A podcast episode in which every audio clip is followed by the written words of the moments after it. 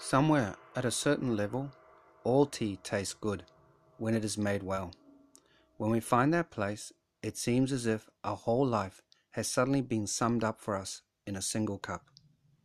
Most of the time, when we talk about tea time equals me time, we are referring to an informal practice involving tea to help us cope with the modern stresses and strains of life.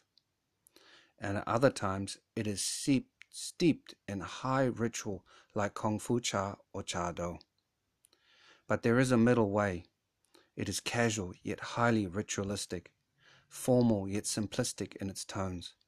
The black dragon on his summit coiling upon itself, an entire life's journey in that cup of oolong tea.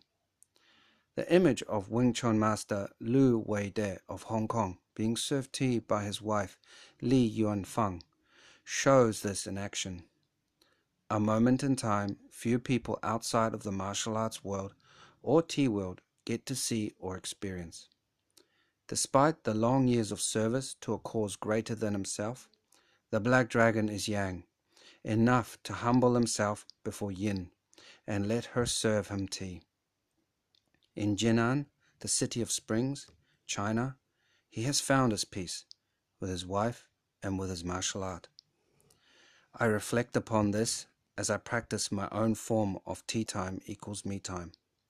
It really is, most times for reasons of habit, just a mug of black tea with a bit of milk.